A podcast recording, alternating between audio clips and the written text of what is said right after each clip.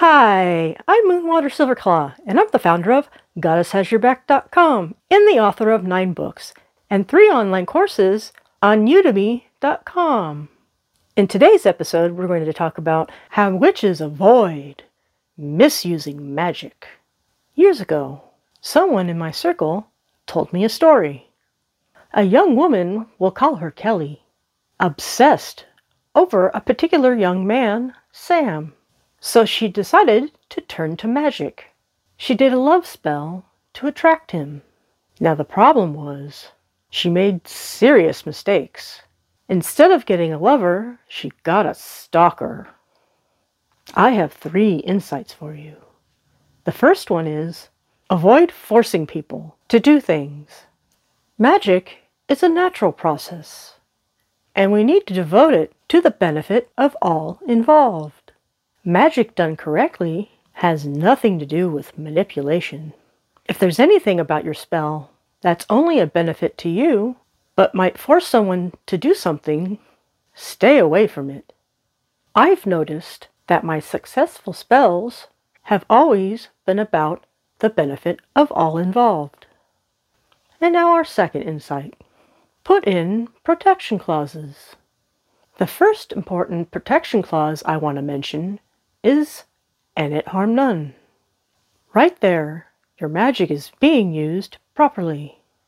Another protection clause is for the good of all involved. And the third one I want to mention is for this or better. There are times that God and Goddess know what's better for us than we do ourselves. And now our third insight. Let go with Goddess's help. Let's go back to the story about Kelly. Perhaps you can relate. There may have been someone you obsessed over, maybe even someone you thought you truly loved and they were breaking up with you. And it was breaking your heart. So you wanted the pain to go away, and you wanted the relationship to be healed. Wanting the relationship to be healed isn't bad, but it's a misuse of magic to force someone to love you back. You are denying them their freedom of choice.